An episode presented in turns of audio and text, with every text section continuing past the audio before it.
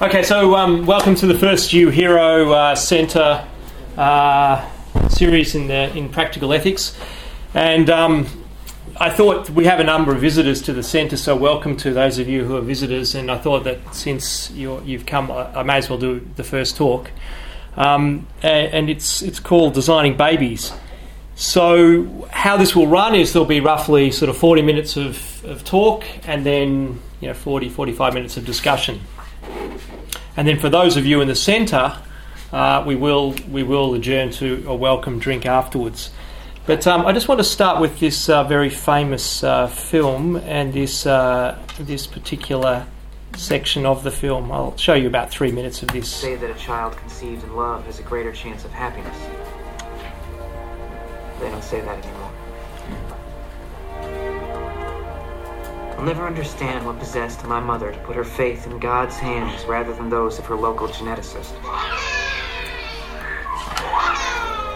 Ten fingers, ten toes, that's all that used to matter. Not now. Now, only seconds old, the exact time and cause of my death was already known.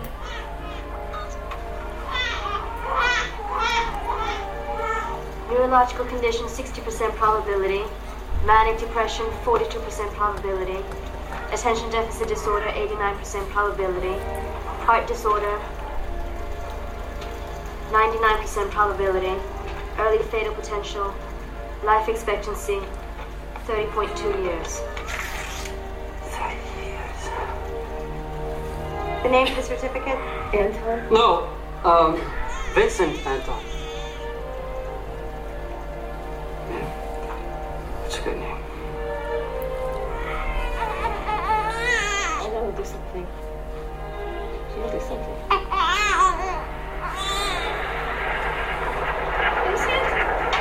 From an early age, I came to think of myself as others thought of me chronically ill. Every skinned knee and runny nose was treated as if it were life threatening. I'm sorry, the insurance won't cover it. If he fell. But I was told that everything was. I really wish there was something I could do. There's a seated. Like most other parents of their day, they were determined that their next child would be brought into the world in what has become the natural way. Your extracted eggs, Marie, have been fertilized with Antonio's sperm. After screening, we are left, as you see, with two healthy boys and two very healthy girls. Naturally, no critical predispositions to any of the major inheritable diseases. All that remains is to select the most compatible candidate. First, we may as well decide on gender. Have you given it any thought? Uh, we would want Vincent to have a brother, you know, um, to play with. Of course you would. Hello, Vincent. you have specified hazel eyes, dark hair, and uh, fair skin. I have taken the liberty of eradicating any potentially prejudicial conditions, uh, premature baldness, myopia, alcoholism, and addictive susceptibility, propensity for violence, obesity, etc. We didn't want. I mean, diseases, yes, but. Um, right, we were just wondering if if it's good to just leave a few things to, to chance. You want to give your child the best possible start. Believe me, we have enough imperfection built in already. Your child doesn't need any additional burdens. And keep in mind, this child is still you. Simply the best of you. Could conceive naturally a thousand times and never get such a result. Okay, so heart wrenching and disgusting. You know, it's it's a terrible thing to watch that film, and and um, it's it's always raised when uh, people talk about design babies. Um, I'm actually going to defend what this doctor is talking about today, and I'm, I'm going to argue not only is, is this something we should be permitted to do, we have a moral obligation to engage in this sort of practice. Um, yesterday, the Daily Mail reported a couple who lost their son to a rare brain cancer have welcomed the arrival of a designer baby after having treatment to stop him inheriting the deadly disease like his brother.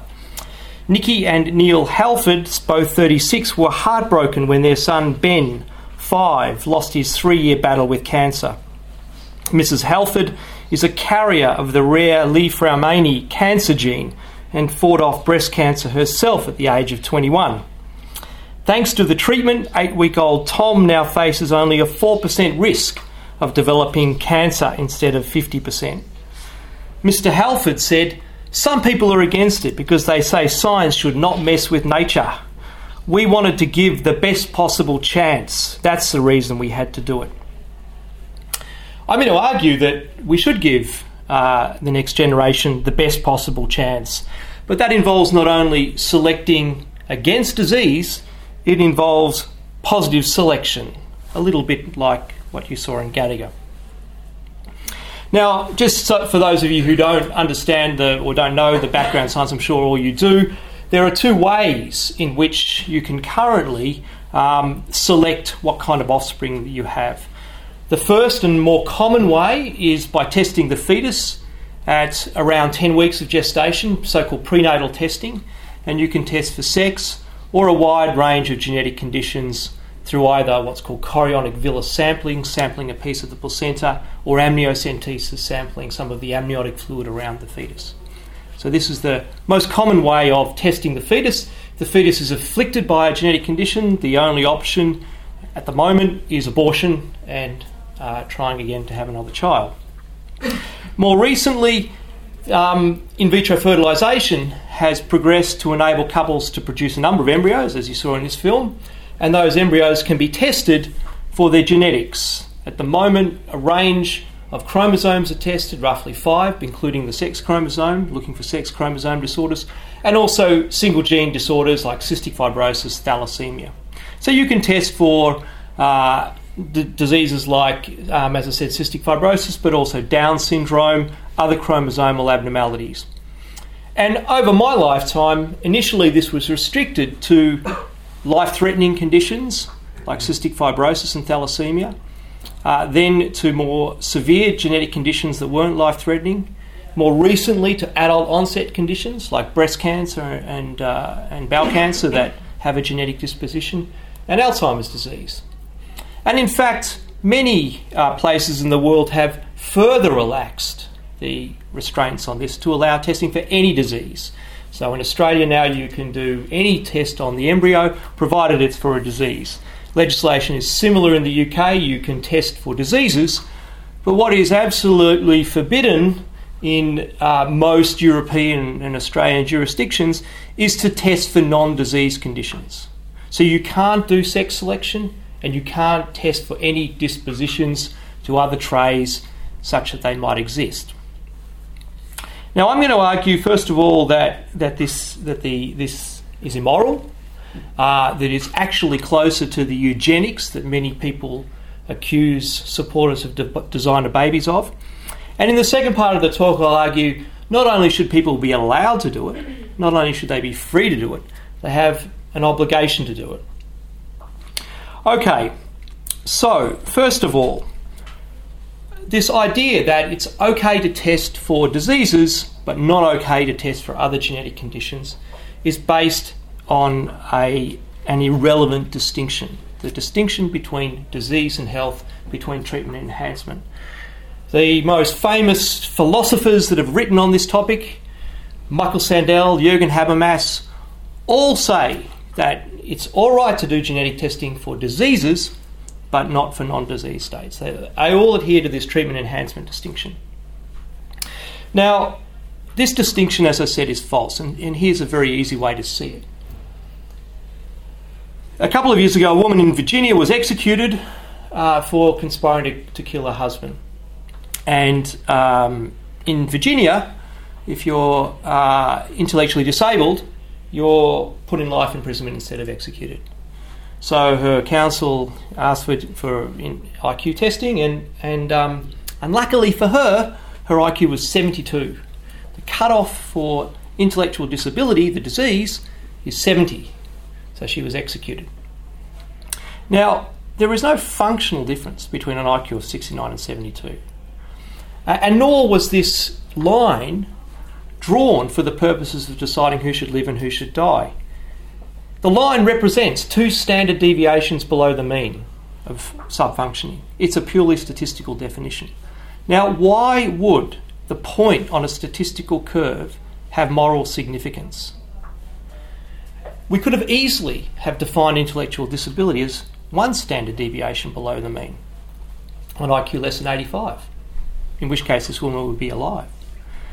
Um, two standard deviations was picked out to create a, a population of people who we could research, provide social excuses for, get special uh, support during education, but there's no deep relevance of that statistical point.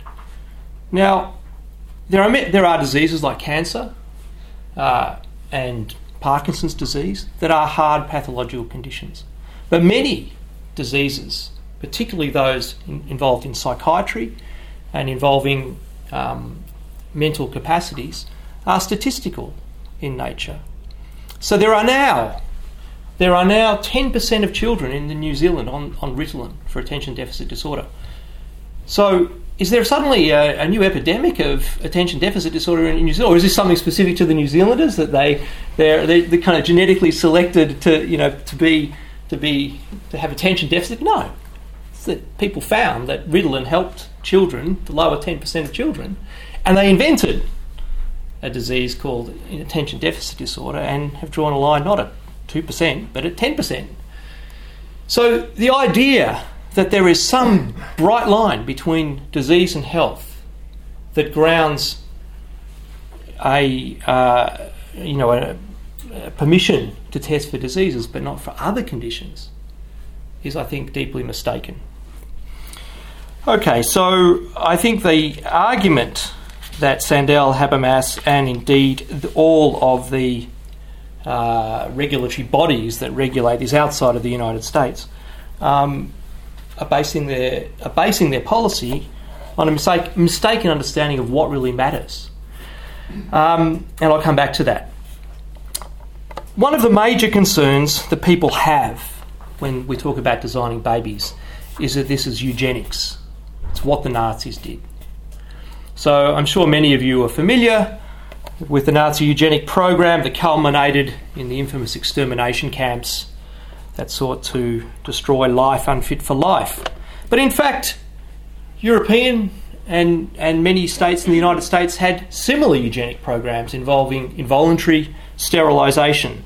And the object of these programs were the intellectually disabled, poor people, and criminals.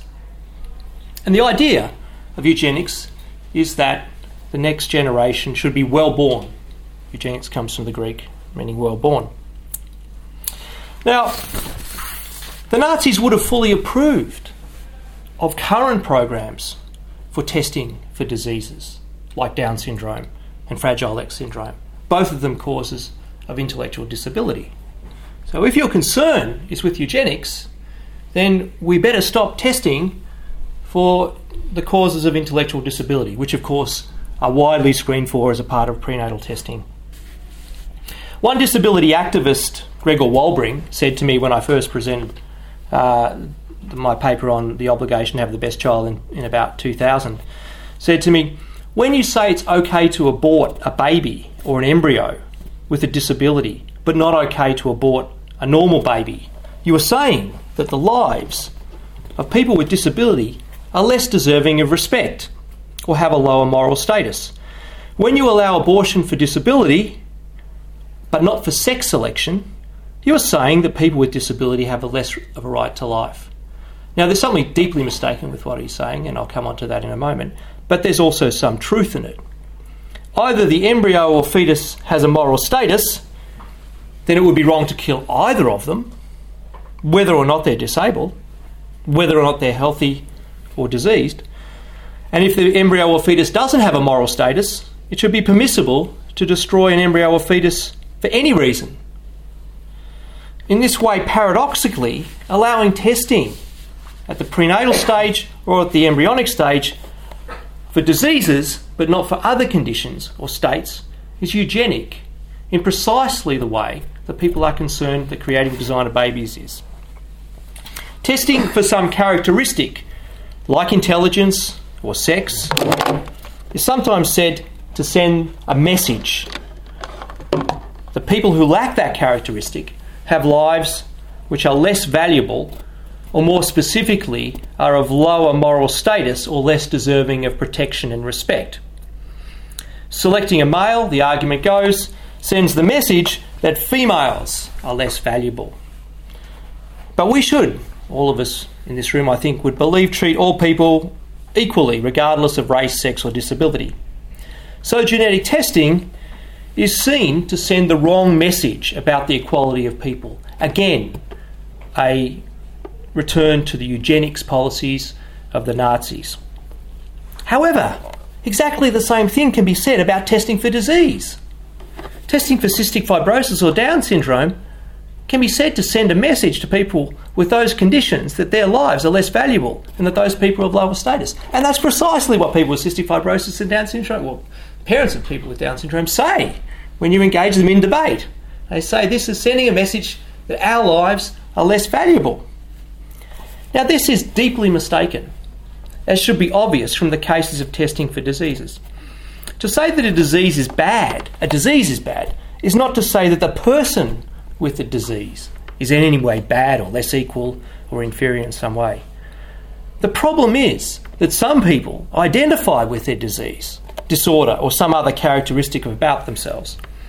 But we're all individual people above and beyond our diseases, and that's what's deserving of equal respect regardless of the features of ourselves. To say that X is bad or not desired by me is not to say that John or Julie with X has fewer rights. I have asthma, but I think I have as much rights as anyone else here. But I still think that asthma is a bad condition, should be treated, and if I had embryo selection, I would select against asthma because it raises hurdles. Cystic fibrosis is a disease, it's not a person, and it's a bad disease. So, the conflation that people with disability make when they say that this expresses something about people with disability when you select against an embryo or a fetus is they're assuming that the embryo or fetus is a person. And if you believe that, then you shouldn't do any abortion for social reasons or for anything.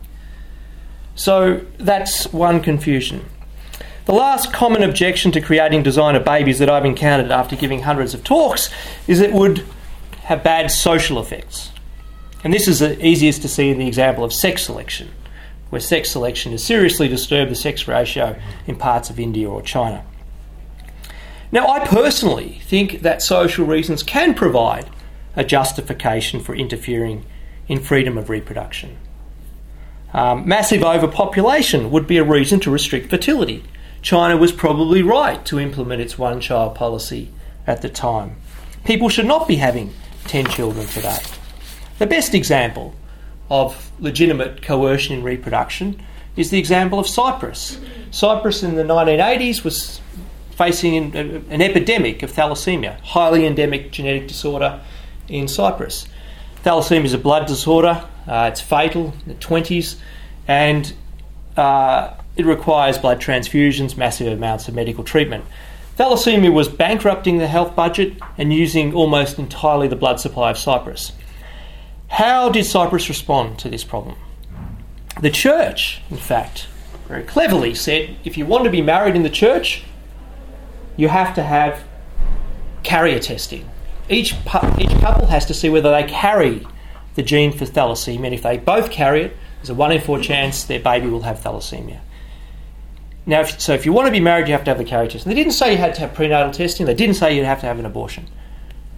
Virtually everyone, though, who found that they were carriers decided to have prenatal testing and have an abortion, and thalassemia rad- radically reduced. Now, that was a minimal level of coercion. It was entirely appropriate to the magnitude of the public interest and the gravity of the problem in, in, um, in Cyprus. So I'm a friend of social intervention or intervention in reproduction for the purposes of the public interest in certain circumstances. But those circumstances have to be very rare. We need to have an uncontroversially good social purpose. The restriction that we employ must be necessary to achieve the purpose, and there, and there should be no less liberty restricting policy that could also achieve that purpose. So, what they did in Cyprus was not demand that everyone have prenatal testing and abortion. They said just you have to have carrier testing. They tried that, it worked. Now, bans on the use of genetic testing for non disease states, even sex, radically fail this test in countries like the United Kingdom and Australia. there is no reason to ban sex selection in countries like the United Kingdom to maintain a roughly equal sex ratio. The sex ratio could be monitored.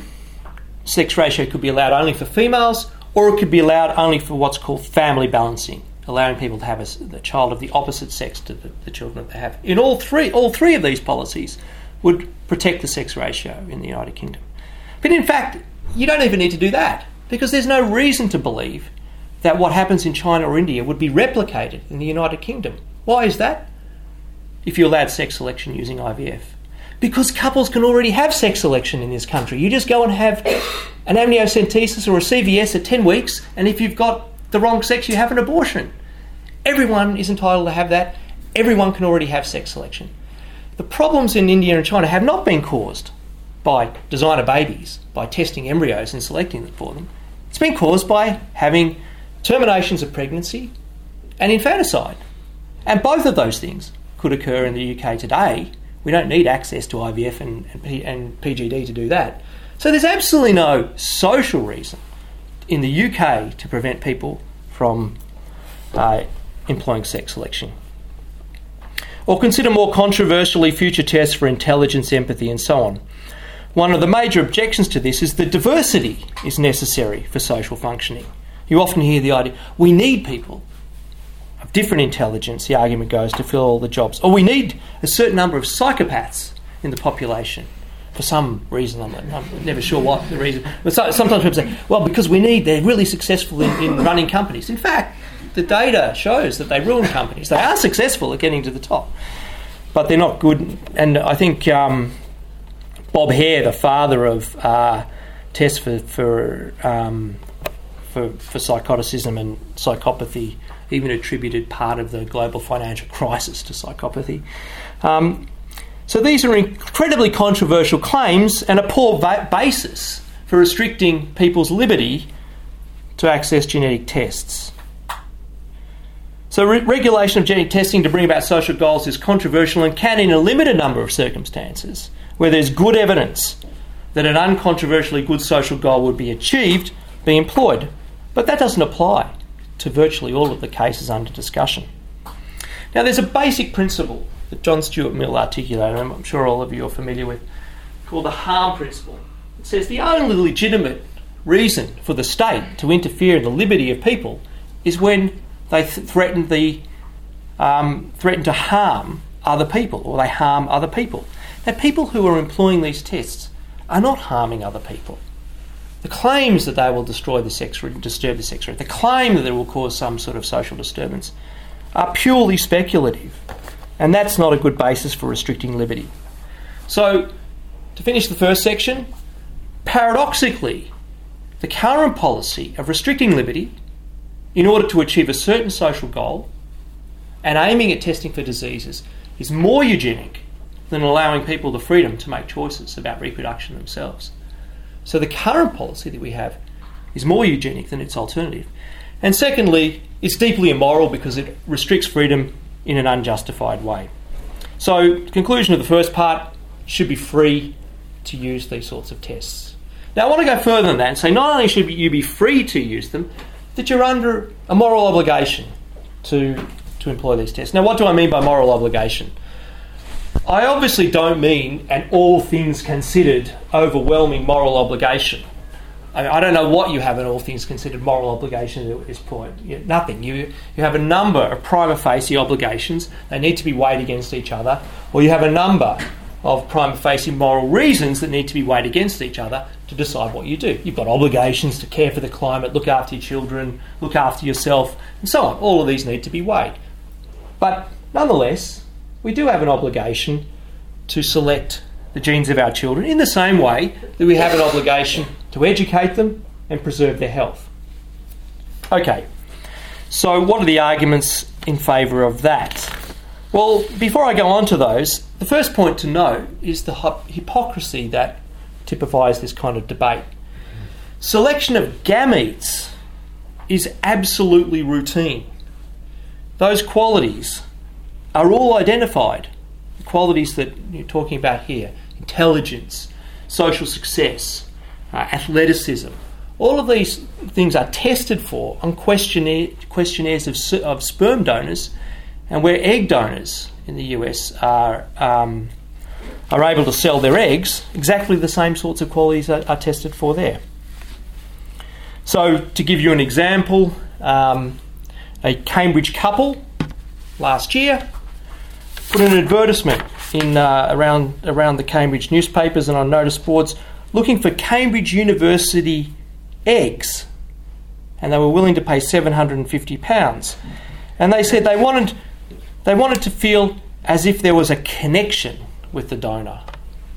Okay, so it's all right to advertise for elite eggs, provided it's on the grounds of having a connection. Um, now, in the US, of course, there's a free market system. Donors are paid more if they're good looking, uh, if they're intelligent, if they're athletic. Um, a first time donor earns 6500 Some agencies will pay $10,000 uh, and, will, and will say it's because she's Ivy League educated or she's a model. In Thailand, $3,000 for an egg and 20000 for the sought after over of US college students. Um, in South Africa, one uh, dating website, uh, one donor catalogue, which is like a dating website, a- advertises Annabelle from Pretoria, a 1.6 metre, 72 kilogram, 32 year old uh, lady with brown hair and hazel eyes who likes adrenaline sports. So we accept donor selection when it comes to gametes, and in fact, we look for mates who have certain qualities that we want to be embodied in our children. So, the first, the first point to note is that already we implicitly accept many cases of selection of children based on genetic qualities. Now, the more deep and important point is that genes do matter. I mean, the disc that I had, I had another disc of this, and it says there's no gene for the human spirit. You know, and yeah, there is no gene for the human spirit. That's you know, so what? Um, the fact is that that genes do determine, or not determine, but make a significant influence over many of the characteristics that shape our lives. So, roughly 50% of our personality, our intelligence, uh, and many other qualities are genetic in origin. And even if that contribution was only 5%, why wouldn't you try to control that 5% if you can? Now, think of some um, valuable properties like intelligence. It takes an IQ of 90 to complete a tax return. With an IQ of 120, you can have any job. However, people in the low normal range of 70 to 85 are virtually unemployable, but still within the normal range. Um, why wouldn't we influence the genetics of our offspring if we were going to avoid low normal intelligence, which is not a disease?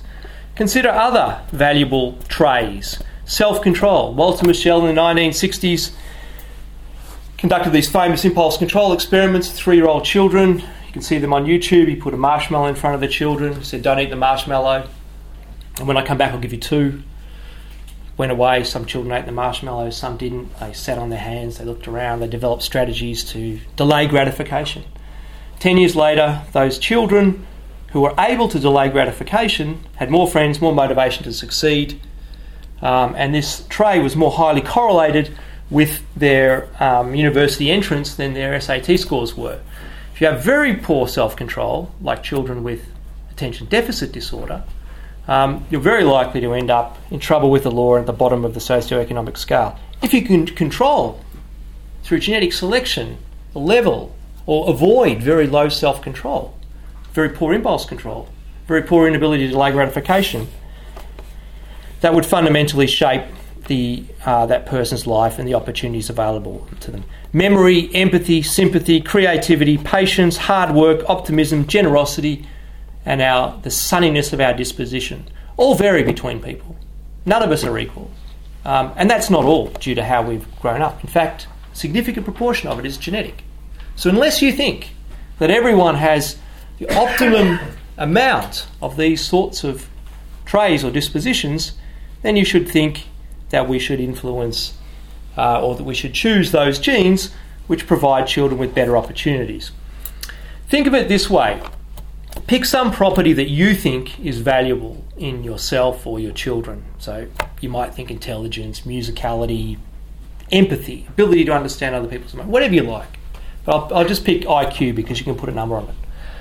So say you know you've all you're all here in Oxford. You presumably didn't bribe your way in, um, so you've managed to get here in part through your abilities. Um, so you, you probably have an IQ of 120. Now, say you find out that something is is getting into the, the water, lead's getting into the water, uh, and you can buy, and it's going to drop your IQ to 110. Still normal, still above the average 100, and all you have to do is buy a lead filter for your tap. I'm sure all of you would be rushing to get the lead filter. I certainly would, because you wouldn't want your IQ to, to drop to 110. Likewise for your children, people would people would would buy that. In, in fact, lead was removed from petrol and from paint for precisely this reason. Reduce, would reduce people's IQ. It didn't cause vast epidemics of intellectual disability. It's just dropping people within the normal range. So now let's assume that your child has an IQ of 110 and you can put something in the water, like a vitamin, or give the child fish oil that will increase the child's IQ to 120. In both cases, if you don't do that, exactly the same situation arises. Child or you have state which is less valuable than it could have been. Genetic selection operates in exactly the same way, or almost exactly the same way, to make a choice not of whether you have one child who has a disease or another child who is healthy, but one child who is born with something that we uncontroversially think is valuable to a greater degree than another child. Or take the opposite psychopathy or callous unemotional traits in children. The film talk about Kevin is based on this trait called callous unemotional personality in children. Children who don't respond to love from their parents, don't have regard for other people's emotions or other animals' emotions. They'll burn cats alive, torture animals, and many of these children go on to, to become psychopaths. It's a very strong genetic contribution to that trait. Now, if you could test for that genetic contribution, the moment we don't have the precise constellation of genes, but even if you could reduce the probability of having a child who would go on to be callous and unemotional or a psychopath, why wouldn't you do that? In fact, we're trying to find treatments for these conditions. The same for all of the vices, like selfishness, greed, and so on. Now, one of the objections I constantly get when I give this talk is well, there is no single gene for the human spirit, there is no genes for these things. Well, in fact, we're starting to un- uncover the genetic contribution to many of these traits. One uh, variation of the so called COMT gene, the VAL variant, is associated with three times as much altruism in economic games. Um, fidelity or ability to stay within one relationship and uh, that relationship to be a happy one has been associated with the AVPR1A gene and a mutation in that. And probably the most well studied and striking example is the monoamine oxidase A gene. Now, I think it was back in the 80s, um, a Dutch geneticist identified a mutation on the X chromosome that was coding for um, an enzyme called monoamine oxidase A, which is involved in the regulation of neurotransmitters in the brain. And this was a nonsense mutation. People with this mutation had no functioning of, of MAO-A all of the people who had this were criminals, violent criminals, and in jail. The other half of the males in the family who didn't have that mutation were perfectly normal engineers, doctors, perfectly functional. In fact, the maternal grandfather, I think it was, brought it to Brunner's attention. There's something wrong with our family. And this was a, a mutation in MAO-A. Now, this is a gene for criminality.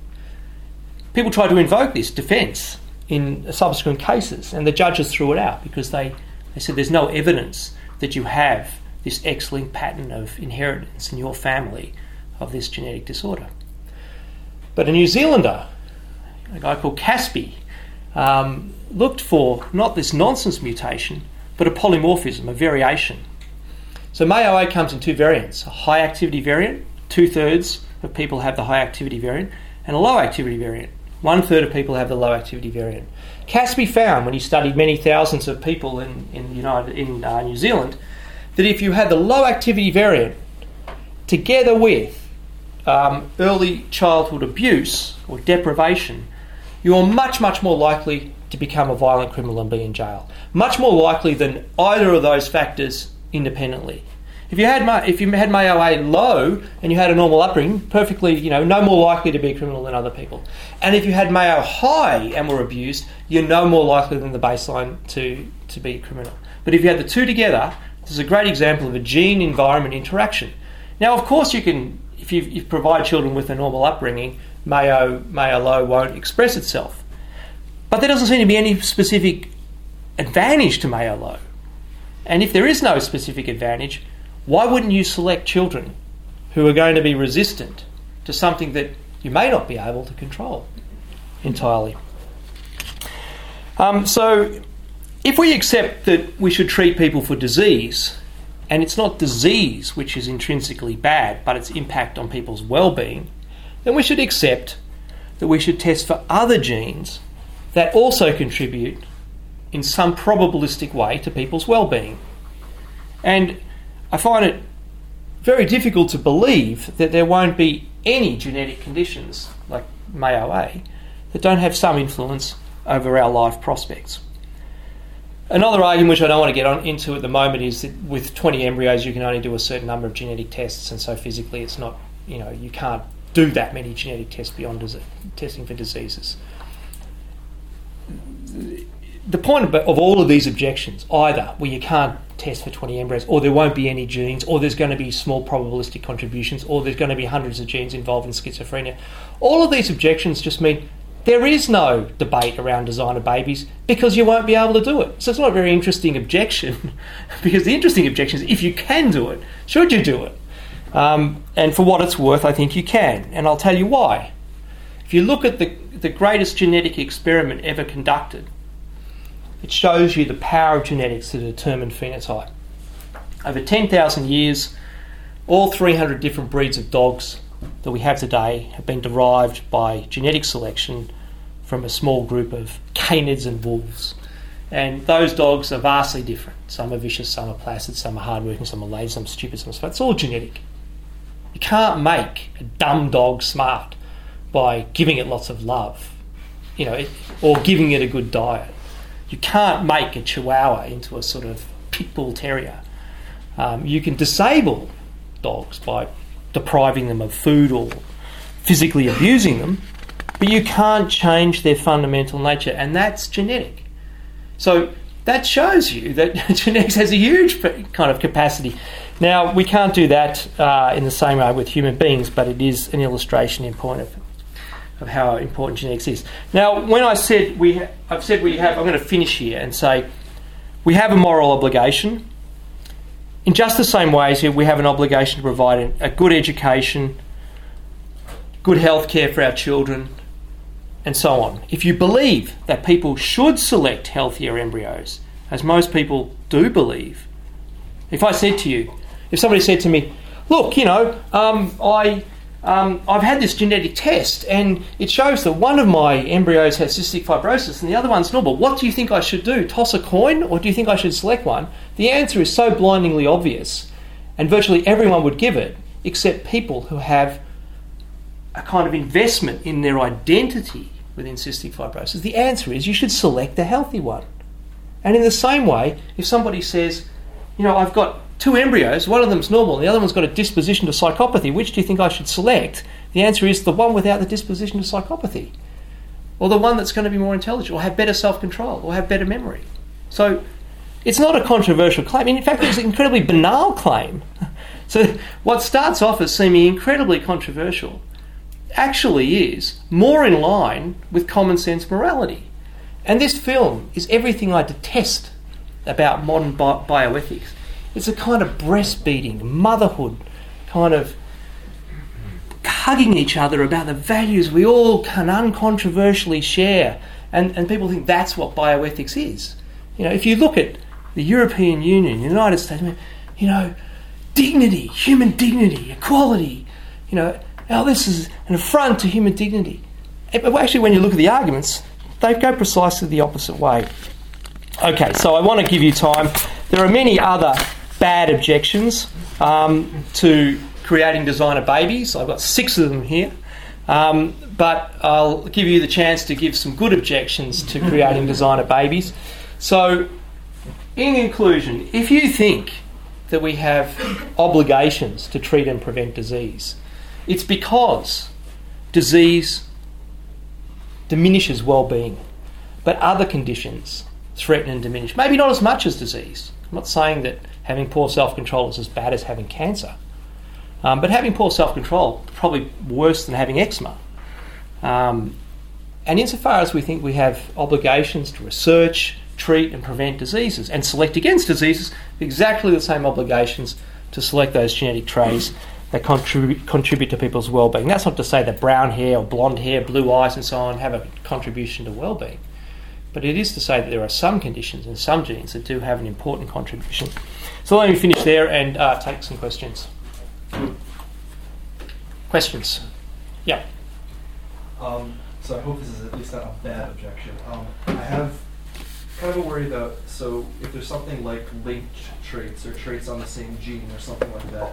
So you know, imagine that um, there's some trait that a child could have that would be a tremendous benefit to society, but at a severe cost to that individual and family. So an example I'm thinking of is sort of like your tortured genius or something like that, or tortured, you know, in the sense of like a mental illness or Yeah, something yeah. like really severe, where you know the family certainly wouldn't want the child to have that, but if that trait is linked with some sort of artistic or intelligent contribution, um, I feel like then society is kind of losing out there. So I'm not sure how like deal something like that. Well, there's a well-known, for those of you um, in in um, in philosophy or studied moral philosophy, there's this well-known dualism of practical reason. There's a there's a there's a kind of, there are two kind of big reasons: reasons of self-interest and reasons for morality. Now, morality obviously requires the sacrifice to some degree of self-interest. So, how how you weigh your obligations of self-interest and morality is, is one of the great unresolved questions. And this is an instantiation of that dilemma. Now, in this case, self interest is what, you know, what will be best for your child versus what will be best for society. And I think, in my view, in my view, um, we, we only have a moral obligation, a strong moral obligation to do what's called duty, uh, an easy rescue, where the cost to you is small, but the benefit to others is large. So, in this case, if the the negative trait was creating some diminution in well-being, which was small, and the benefit to society was enormous, then I think you could say that, that there would be an obligation to select such a child. If the cost of the child is very significant, and then the, the you know the benefit to society is very significant, like giving your life up for five other people or for your country, I don't think you have a moral obligation to do that. So you know, that's my answer to it, but it just depends on what your answer is for that. Now, this isn't quite self interest, but it's a, structurally a similar kind of dilemma. Um, Pack.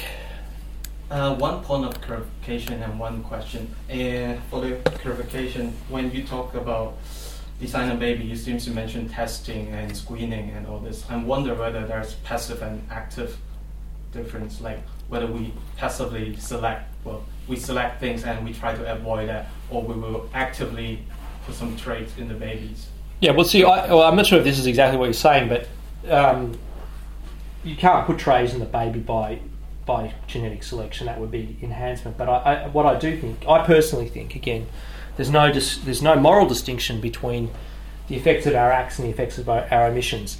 Many people believe that um, in these cases, if you fail to select, if you don't select, if you don't do anything actively, then you know you're not responsible for the outcome. But there's a huge difference between a situation where you were powerless to influence the course of events. So there wasn't testing for Down syndrome or psychopathy or whatever, um, versus when there is a test but you fail to use it. Okay, so should we blame the mother of Hitler for having Hitler? Nothing she could do, you know.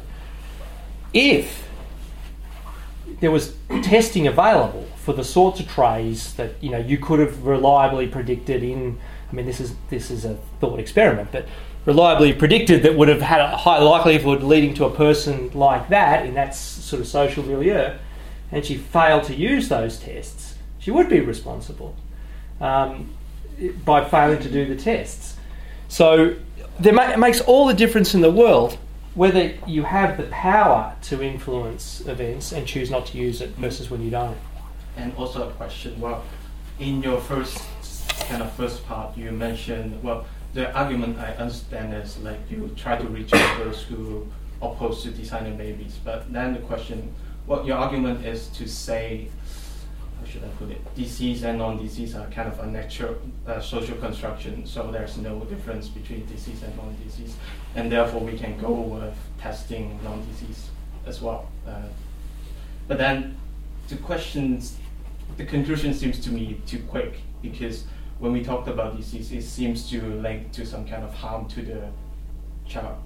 So in that sense, it's still different from disease and non-disease condition. One brings for harm, and the other might not do so. So the conclusion might not be. Yeah, well, I mean, this is a kind of complicated debate. In fact, what I, I think disease is a category that uh, historically has been best defined um, by Christopher Boorse as, as biostatistical subfunctioning. I think that's what accounts for what appears in pathology textbooks. Guy Kahane and I have been trying to introduce a new concept of disability, uh, and our view of what a disability is, and diseases would be what would be a subclass of disability. Um, a disability is any state of biology or psychology that tends to reduce the chances of well-being in a given set of social and natural circumstances. So both disease and non-disease traits can harm in the sense that they dispose to lower levels of well-being. So in this sense, lower levels of self-control would be a disability in the same way as deafness would be a disability in the sort of world that we live in today. I mean, you know, in, the past it may not have mattered as much. Dyslexia is an example where that, you know, that wouldn't have mattered historically. Today it does matter because it reduces well-being. So I wouldn't. So when you talk about non-disease traits, there's lots of things like, you know, does does having blonde hair? I mean, we we can deal with the issue of the social construction in virtue of people's prejudice and so on about well-being. And one of the uh, maybe I'll deal with this now because I'm sure this will come up. People always say, well, you know, on this view, you should select white babies in a racist society and you should select um, males in a sexist society because those those embryos will have a better chance of a better life. Um, in fact, if you, you you do you should do that if you want the child to have the best life. But of course, there are other reasons than the child having the best life. You might want to try to correct social prejudice and injustice, and that would be a separate reason to how well the child's life would go. Okay, now if you think about a child born, you know, in Afghanistan, you know, at the moment, um, or under the Taliban, and you had, you know, a choice of a male or a female, it's straightforward that if you want the child to have the best chance of the best life, you have a male.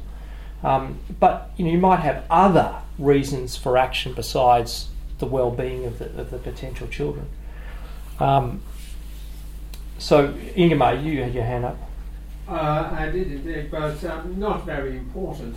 Uh, when you uh, discuss this obje- objection by people who've got various diseases like cystic uh, fibrosis or so on, you said that your view doesn't make those people less valuable or uh, so on. But I don't think that is um, that needn't be their objection. Their objection could be you're saying that their life is less valuable. And that is what you're saying. And you have a moral view is that we should sort of maximize the value of life and so on. Yeah. So it would follow on your view if you can't remove a disease from a person, uh, you should remove the person and replace it by another person. Yeah, he, he, he, he's not a he's not a student. He's a professional philosopher, and and, and this is indeed a a, uh, a very good But point. it's an objection hit me as well. No, no, but I'll, but I'll, I'll, I'll, I'll give you. I'll, I'll, you're completely correct, but I'll now try and defend it. Many people, the NHS is based on this principle of strict egalitarianism, equal treatment for equal need. Okay. Now, we all love that. It's this sort of motherhood statement that you know everyone should be treated according to their need, and that's what the NHS should be doing. And we all kind of hug each other around that sort of that really you know warming principle. Um, and a, a, great example of when this came into sort of real question was uh, in about ten years ago, the Royal Brompton Hospital was challenged by a group of of um, parents of children with Down syndrome who said you are not operating on our children when you would operate on other children with the same cardiac condition. So these kids had abnormalities of you know holes in the heart, various cardiac. They could be corrected, and instead of operating, they just left them. And the justification was in part that they believed it was better for the child to die in their 30s of heart failure than to get the accelerated Alzheimer's disease that happens with Down syndrome at a time when their parents would be dying and they would then have to be institutionalised. So it was a very paternalistic decision. Uh, and, you know, it, I think, was rightly questioned. And they had the availability of doing these cardiac operations, they just were choosing not to do on what they judged was the value of that life. Fair enough. So I, I wrote this and said, you know, this is a violation of a kind of reasonable principle of egalitarianism but then I said, but actually, we do think there's, we should value people's lives in certain situations. So in the UK and Australia, certainly in Australia, there are not enough paediatric heart, children's hearts for transplantation. There's only, there's only enough for two thirds of the demand. So only two out of three children who have heart failure get a heart transplant. The others die. Now, children with Down syndrome also get heart transplants. They're, I don't know about the United States or Canada, um, but they're not transplanted in Australia. And I had a friend who was a, was working at the Children's Hospital, and she had a brother who had Down syndrome. She wanted to get him a heart transplant. She took him to the cardiac service, and they said, "We can put him on a list, but he'll never get a heart transplant." Um, and the reason is that if you transplanted a child with Down syndrome, a child without Down syndrome would die. Now, they were making a judgment about the value of people's lives and the value of extending their lives. You might say that's shocking, Down syndrome. It's I don't want to get into discussions about you know how good or bad Down syndrome. It's a principle because if you think that Down syndrome should be given an equal chance, take something more severe like trisomy 18. This is a much more severe genetic disorder, profound intellectual disability, in sort of early years of life, and they have heart failure. No one, not you would not stand a chance in hell of getting a one-year-old child with trisomy 18 a heart transplant under a public system. I mean, doctors would not do it because they just said the amount of benefit you provide for that person, even though it's a person or a human being, is is is lower. So, at some levels we we're egalitarians, but at some levels, you know, we want to take length and quality of life into account and the allocation of resources and who lives and who dies. So Ingmar is completely correct that you know I am committed to evaluation of life, but so is just about everyone, unless you think that every human being, regardless of whether they're going to live for a day, you know, or 20 years, or whether they're, you know, they, they're not even conscious or they're fully conscious, should have an equal chance of, of access to medical resources. And there are a few egalitarians like that. So, other questions? Yep. Uh, it seems to me that if parents were empowered to select the sex of the chi- their children, you would probably have, at least in countries with less developed welfare states, uh, where sort of children are more obliged to provide a living for their family, uh, have an increasing male to female ratio. I mean, one can probably argue about that.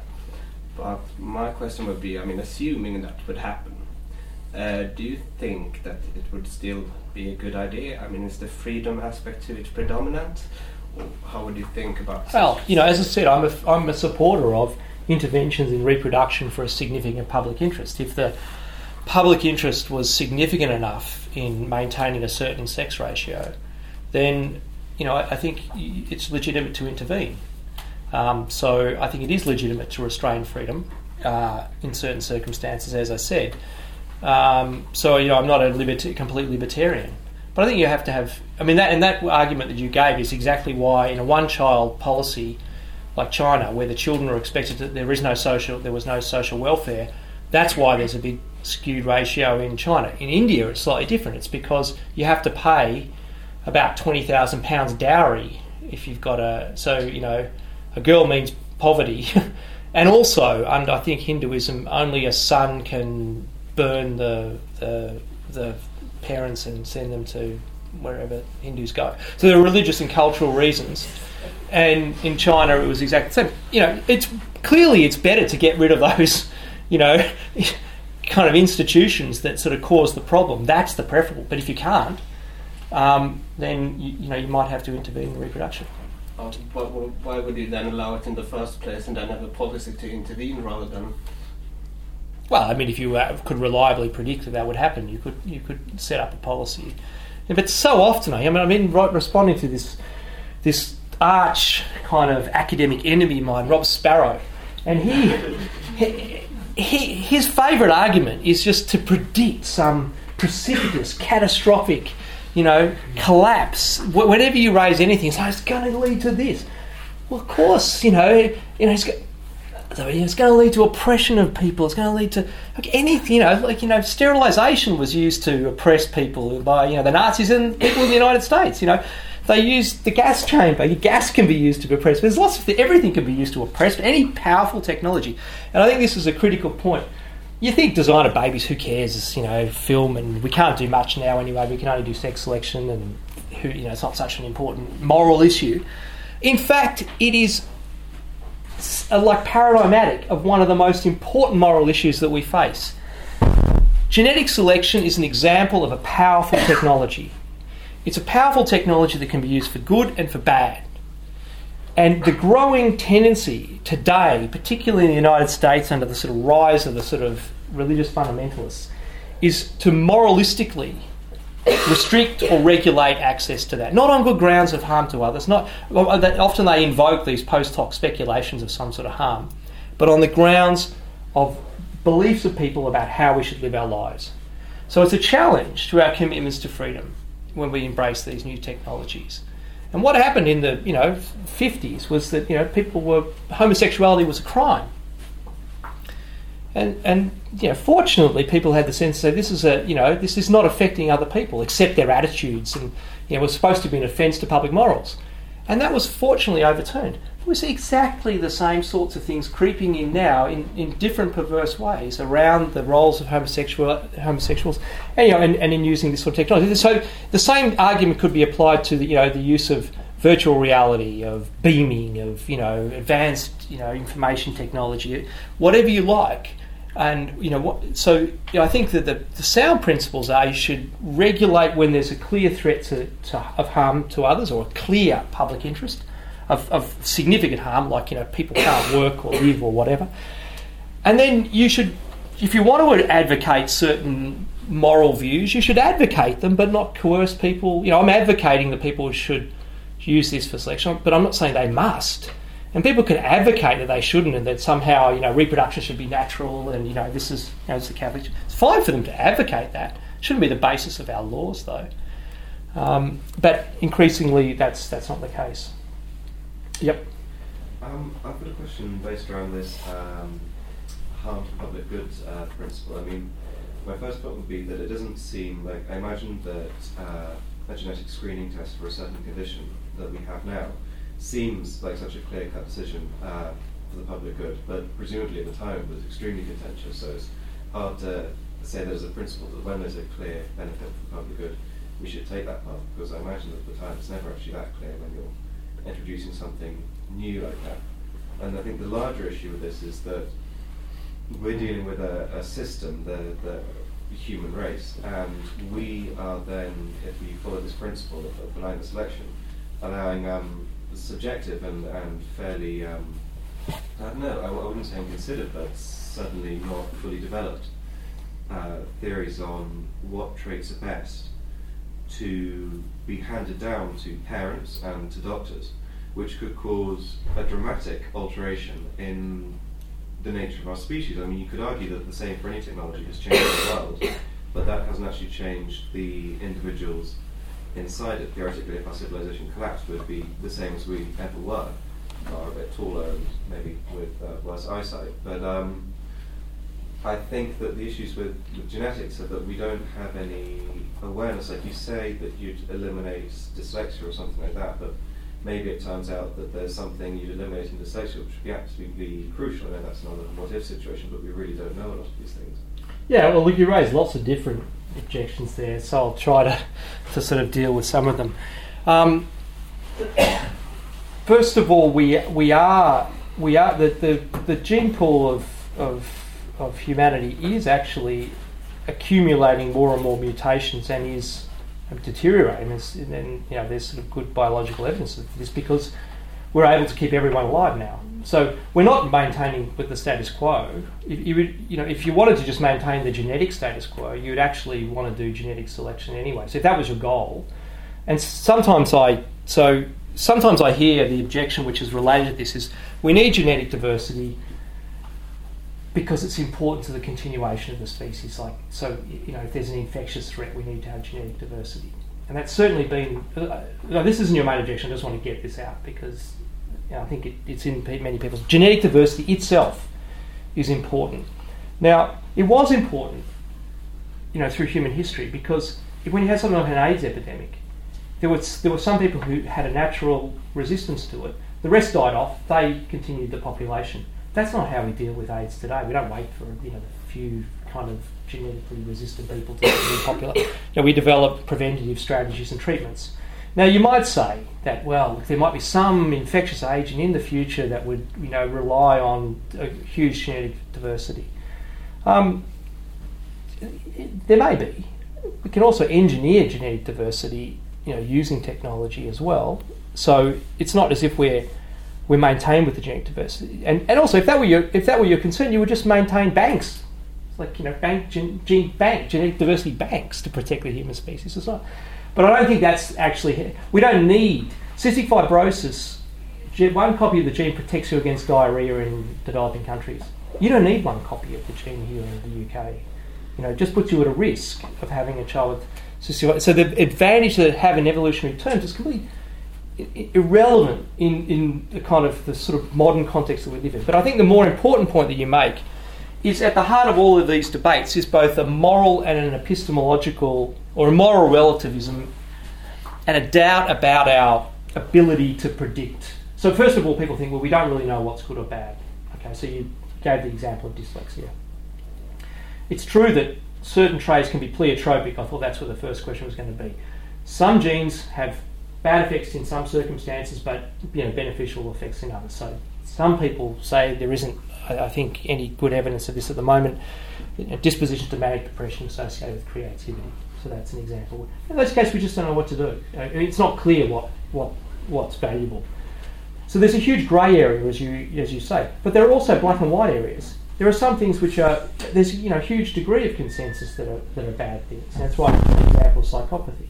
And there are th- there's things that are uncontroversially good, like a reasonable level of impulse control. So the fact that we can't agree on lots of things in the grey zone shouldn't stop us from, you know, looking at the things in the black and white zones. And the point about uncertainty, Tony Coady is in the audience, and he wrote this very nice piece for a collection on human enhancement that I edited. I think it was called Playing God. Anyway, he's very good on this playing God objection.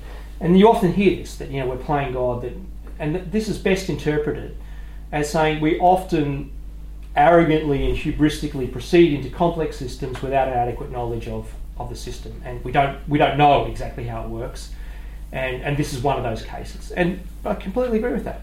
You know, I, I you know, hooray for that principle. Um, should we ever act? No, I don't think that's the case. I think we should get more evidence and be and be you know doubly careful when it comes to complex systems. But at some point, when you're looking at the other side of the river, you've got to either decide to try and cross it or stay on this side.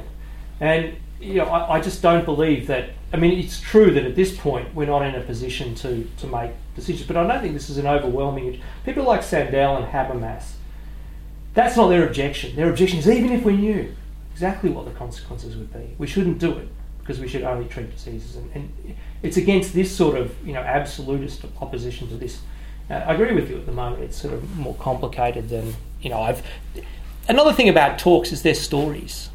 I mean, you just it's like a you know this is it's a sketch of a kind of an idea, and you know, in forty minutes, you're not going to fill in all the details. Um, yep. Other Janet, you had a question.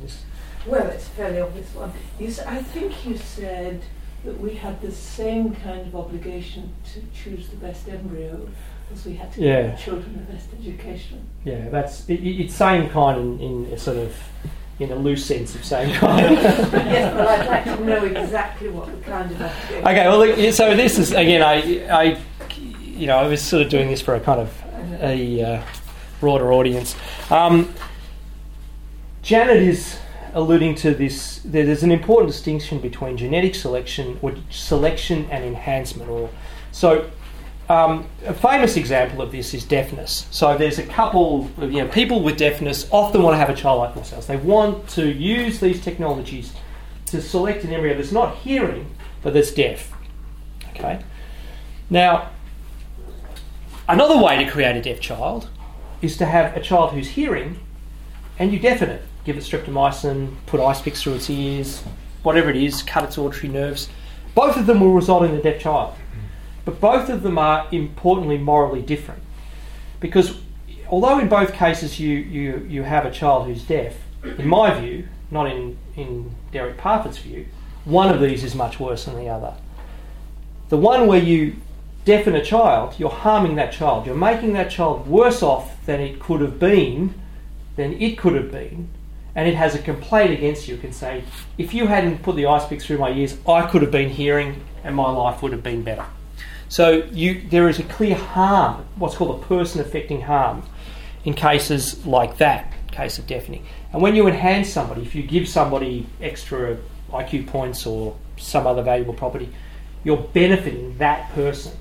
In the case where you've got two embryos, Jack, who's deaf, and Jill, who's hearing, and you select Jack, it's true you end up with a deaf child, but Jack hasn't been harmed by the act of selection because he can't say, well, if you'd selected Jill, I would have been better off. Somebody else would have existed. So this is an impersonal harm. It's a non-person affecting harm. Brings a kind of harm into the world, or brings a sort of loss of value into the world, um, which I think is bad, but it's less bad than the case where you actually deafen a child. So I think, again, people who want to select deaf children are doing the wrong thing. I think deafness is a disability, and can argue about that, but they should be allowed to do it because it's not the same kind. People should not, however, be allowed to deafen their children or refuse cochlear implants for their children because that's a person affecting harm. So different categories of harm. So I think what you're saying is I was kind of collapsing these two, and they are relevantly different. But for the purposes of, uh, you know, I could easily have changed. In fact, I did at one point change it. If you think that selecting a healthy embryo over a non over a diseased one, you know, is is what you should do. You should also think that um, you should select a you know, more advantaged embryo over a more disadvantaged. But did you say just then that you wouldn't allow people to deafen their hearing children, you would allow them to select the Yes. embryo? Yeah. Why? Because, because but, I mean, I just said why. Oh, um, so I'll just I'll just rest, I'll restate it again because I think one is a person affecting harm, which I think is worse than an impersonal harm. So here's another You example. haven't said why, though. but anyway. What? Um, well, it's just. I mean, it's at, at bottom level. You, you're not. You know, you're not actually affecting anyone anyone's life. You're affecting the world in one case, whereas in, in the other case, you're actually affecting some side. So th- you might think this is all oh, highfalutin, you know, nonsense, but actually, climate change and um, you know all of the policies that people are talking about with climate change fall in to this category of impersonal benefit because they change the nature.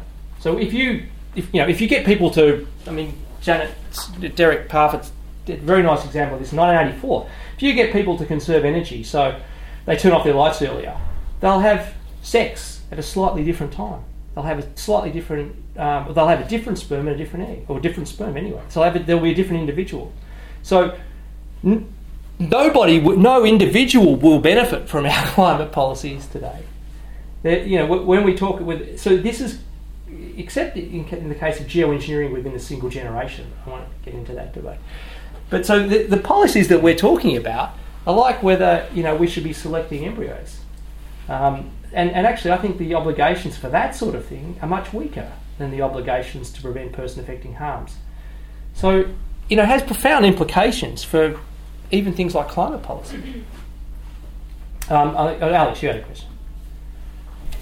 Uh, was glad you clarified your view about uh, various sources of reasons, and so the, that you're proposing as you procreative beneficence, as you call it in the famous paper, is just one source of reasons, but you could have other sources of reasons, such as like the sexist society case, not to select a male uh, child. However, what you said about um, deaf children and deaf couples being allowed to select deaf children might raise concerns about impli- the implications of your view for public policy regarding all the cases where there are, there are disagreements between different social groups about what counts as a, a a good trait, a trait that makes your life go better. So you've mentioned homosexuality. Various religious groups think that homosexuality is a disorder or it's sinful, it's something intrinsically bad, something that makes your life go worse. They would have a strong motivation to select against this trait. You could have lots of other examples, ethnic traits, uh, religiosity would be another controversial one. Uh, am I right that you are leaning towards some kind of liberal eugenics view, such as like Nicholas Agar has proposed, which would say parents should be free to select the traits they want as long as it's not clear that they're harming existing people.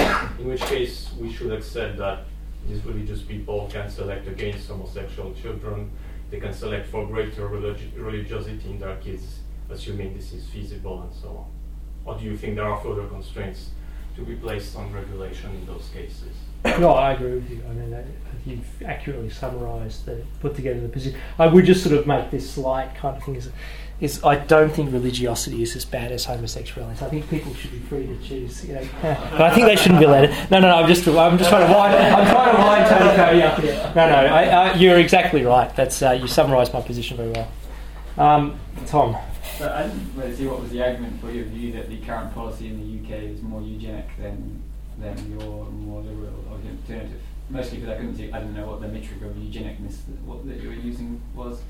But um, the thought seemed to be something like it's more coercive than uh, uh, it's more restrictive than uh, than than your liberal policy. So therefore, it's more eugenic. But on that line, then the most eugenic policy would be banning all genetic selection, and that presumably you're not going to say that that's the most eugenic problem, or maybe you are, but I presume you're not going to say that's the most eugenic policy. So what's your metric of eugenicness, and why is the UK policy more eugenic than your liberal one?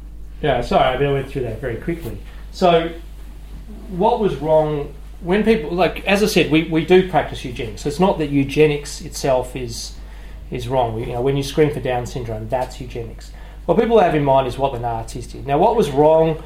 What was what was wrong with what the Nazis did? First of all, it was coercive, as you said, and indeed, the policy that we have today is coercive. It's more coercive than the alternative allowance. But secondly, um, it was racist and social Darwinist.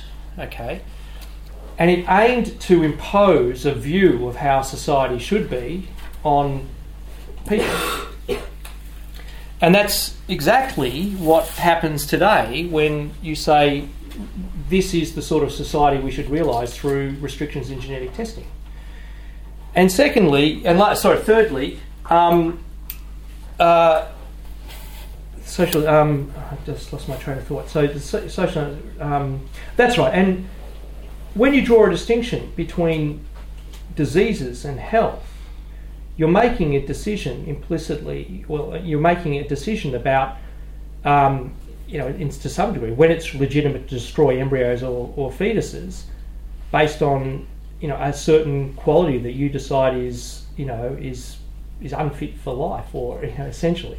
So that's very similar similar to what what the Nazis policy was of drawing distinctions. When you say that you know, people can make any choices they want that's not what the Nazis thought. They thought that you know there were these intellectually disabled people that were a real problem and so you know we should we should get rid of them so when you allow testing for for you know um, Down syndrome and, and fragile X it's very similar to to that kind of goal. Um, so you know, in many different ways, it's much more similar to Nazi-style eugenics than than the alternative, allowing people and you know, making choices, and, and more importantly, I think in this case, you know, what I've tried to argue is on the basis of what are pretty uncontroversially um, grounds of well-being in children. You know, for the child themselves, you know, self-control, memory, intelligence, empathy, whatever it is, those sorts of things that have are child-centered. Um, you know, that's much a long way further away from what the Nazis were were trying to achieve, and also further than than the current policy. I think there's one at the back. Uh, uh, Yeah. What's your position on deaf parents who wish to have a deaf child and choose to deafen the fetus? Yeah. What, what is my position about? Yeah, no, I, I think that. I well, you see, this is a very good, very good question because think about the fetus. Think, imagine that they deafen the fetus and the fetus grows up. You know, and they're 20 years old and they've found it's difficult being a deaf child, or they face some obstacles. Can they complain about what the, what the parents? Yes, they can. They can say, if you hadn't done that, um, then I could have been hearing. So that is a clear future person affecting harm, even though it's not a present person. It's not like me deafening you, which is de- you know which is affecting you now. It's affecting future person, and this is an important again distinction that people miss in, in some debates. So there's a, been a big move away from from involuntary caesarean sections on women who are in obstructed labour, uh, or, or um, women who take you know abuse alcohol or drugs or whatever.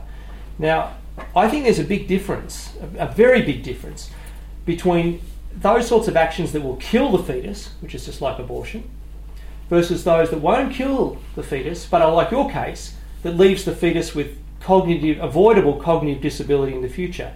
Now, if it's the second case, it's just like me smashing you over the head with a hammer and making you intellectually disabled. And nobody thinks I'm free to do that. Yet people think that women are free to take actions that will result in exactly that future future person affecting harm. And I just wrote when I was in Australia, a great example of this is home birth. Now, home birth is associated with just those sorts of increased risks of, of long term morbidity. And yet people think it's a completely free choice, or even you know it's a better choice for the woman. It's not a better choice. You know, it's it's actually an immoral choice. I mean, the, the only the only issue is the risk is quite small. But you know, if I did something that you know didn't that imposed a you know a one in a thousand chance of you getting brain damage, unless I had a really good justification for it, I'd be doing the wrong thing. But people don't view home birth like that. Uh, yeah. Um, does that mean that for any germline genetics is immoral?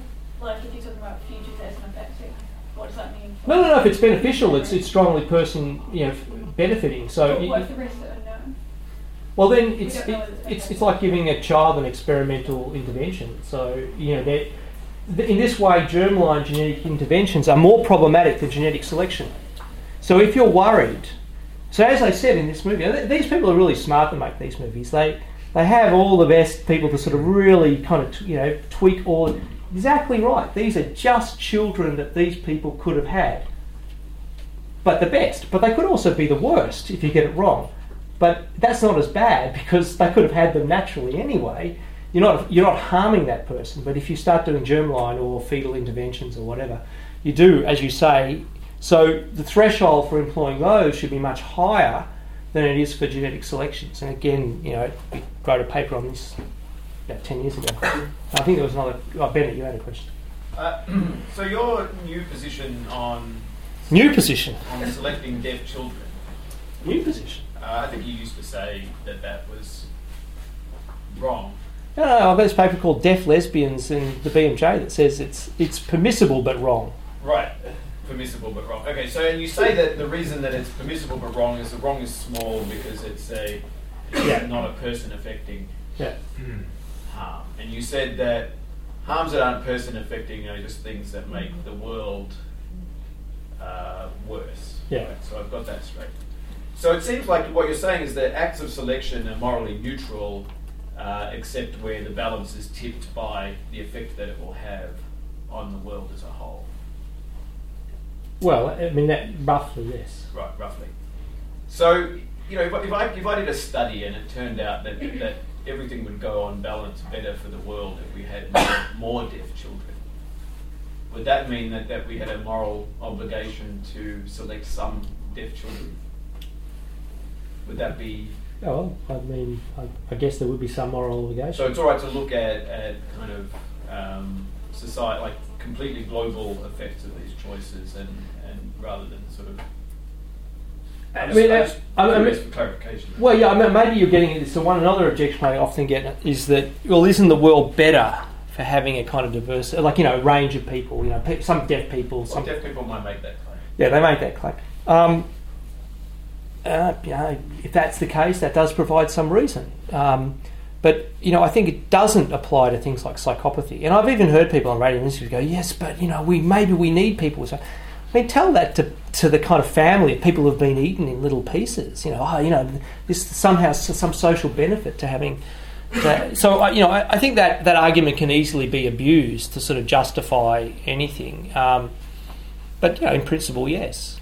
It seems a little strange to me that the, you know, I'm, I'm looking at a dish of embryos, and the only kind of moral considerations I have to take into account are, are these non-person effects. No, no, but you know the things that the, the traits that you're selecting for that affect the life of that, in you know the, the sort of life that that individual will lead, are the most strongly influential ones. These sort of indirect social effects are going to be, you know, probabilistic, weak, you know, uncertain, you know, and eh, they're going to be less dominant in the decision. So, I don't, you know, I, I don't really see the worry. What, what, what, how would this cash out into a sort of worrying consequence?